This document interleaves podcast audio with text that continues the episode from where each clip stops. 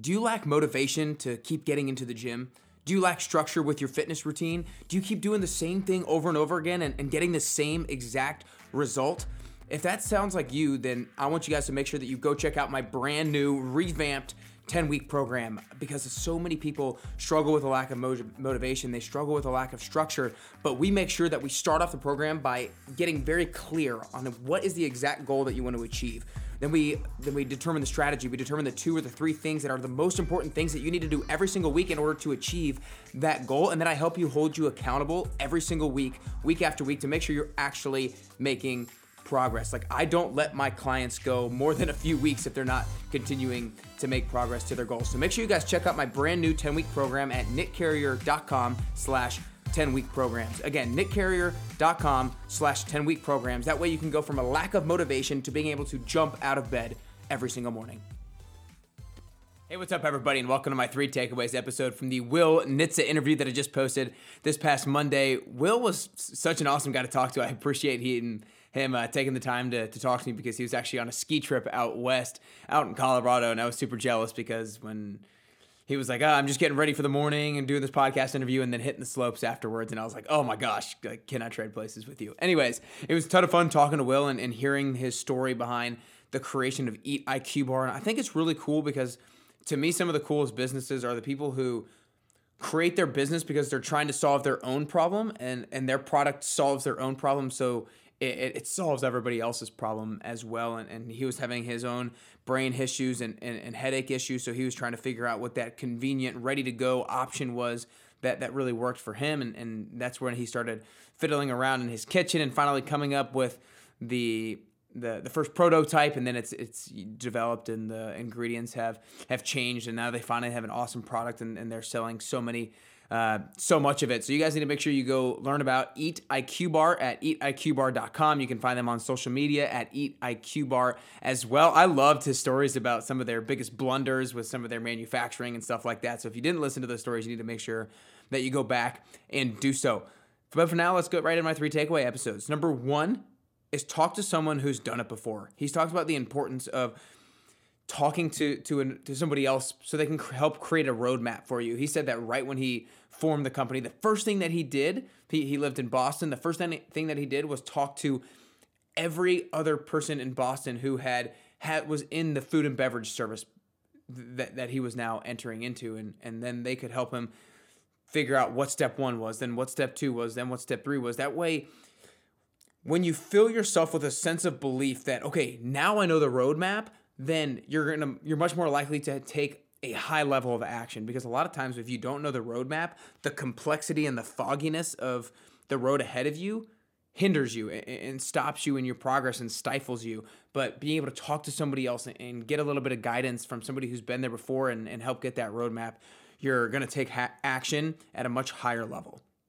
Takeaway number two is change the way you look at risk. This was probably my favorite thing that he talked about during the entire episode. And I knew I was going to be intrigued with it right when he said, I think people look at risk the completely wrong way. And I was like, oh my gosh, I'm ready. I'm locked and loaded. I'm getting ready to take some notes. And he talked about how everybody thinks about risk in regards to what they're going to lose if they take on the said risk. So let's say if I'm going to change jobs, if I'm going to like like I was, if I'm going to quit my job, what am I going to lose? Then I'm going to lose the money. I'm going to lose the security. I'm going to lose the weekly paycheck. I might lose the relationship with my boss. I might lose the relationship with the people that I work with. Everybody thinks in regards to what am I going to lose that I currently have? This is the way to think about it.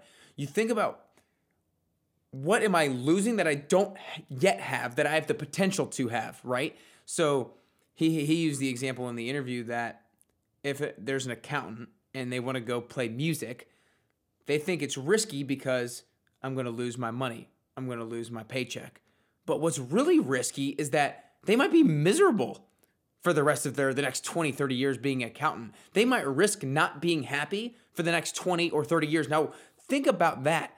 Now, it's a little bit harder to think about it because it's not tangible, right? You don't have that particular thing. You don't see the thing that you could lose the thing that you could lose is still intangible. It hasn't happened yet, but it's still just as risky. So if we think about it in, in that regard, then we might be much more likely to take on a risk that could be really rewarding on the on the other side of things. So again, you want to think about risk, not just in regards to losing what you currently have, but in regards to not gaining what you potentially could have.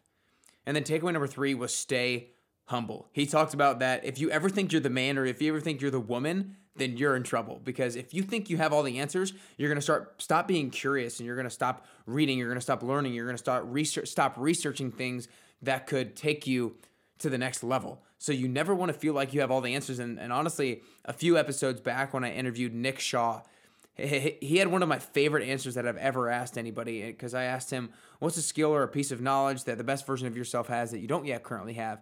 And he said, You know, I always feel like two years ago me had no, like, didn't know anything. And, and I felt like this way before. I felt like when I was in high school, when I was in high school itself, I was the man. But then when I got to college, I was like, oh my gosh, my high school self didn't know anything. And then like two years out of college, I was like, oh my gosh, my college self didn't know anything. And right now I'm like, oh my gosh, two years ago me didn't know anything. And Nick Shaw in the interview said he wants to always feel that way. And I think that was that's the best way to feel, right?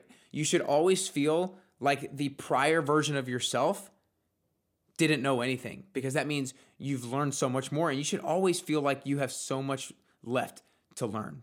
You should stay humble because you're never the man or you're never the woman. So, again, guys, my three takeaways. Number one is talk to someone who's done it before.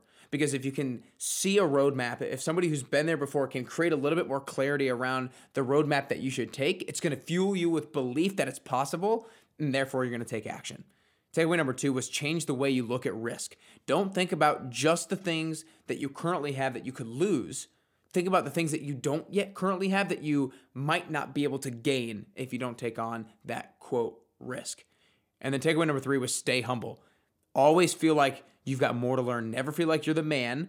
Always realize you need to stay curious and that you can gain more knowledge in order to take it to the next level. Uh, to the next level. I hope you guys enjoyed these three takeaways from Will Nitze. I hope that his story inspired you. To me, the manufacturing blunder was first off this first off the most entertaining story, but it was also just so telling like things are going to go wrong. Whether you have your own business, whether you're in a job, things are going to go wrong.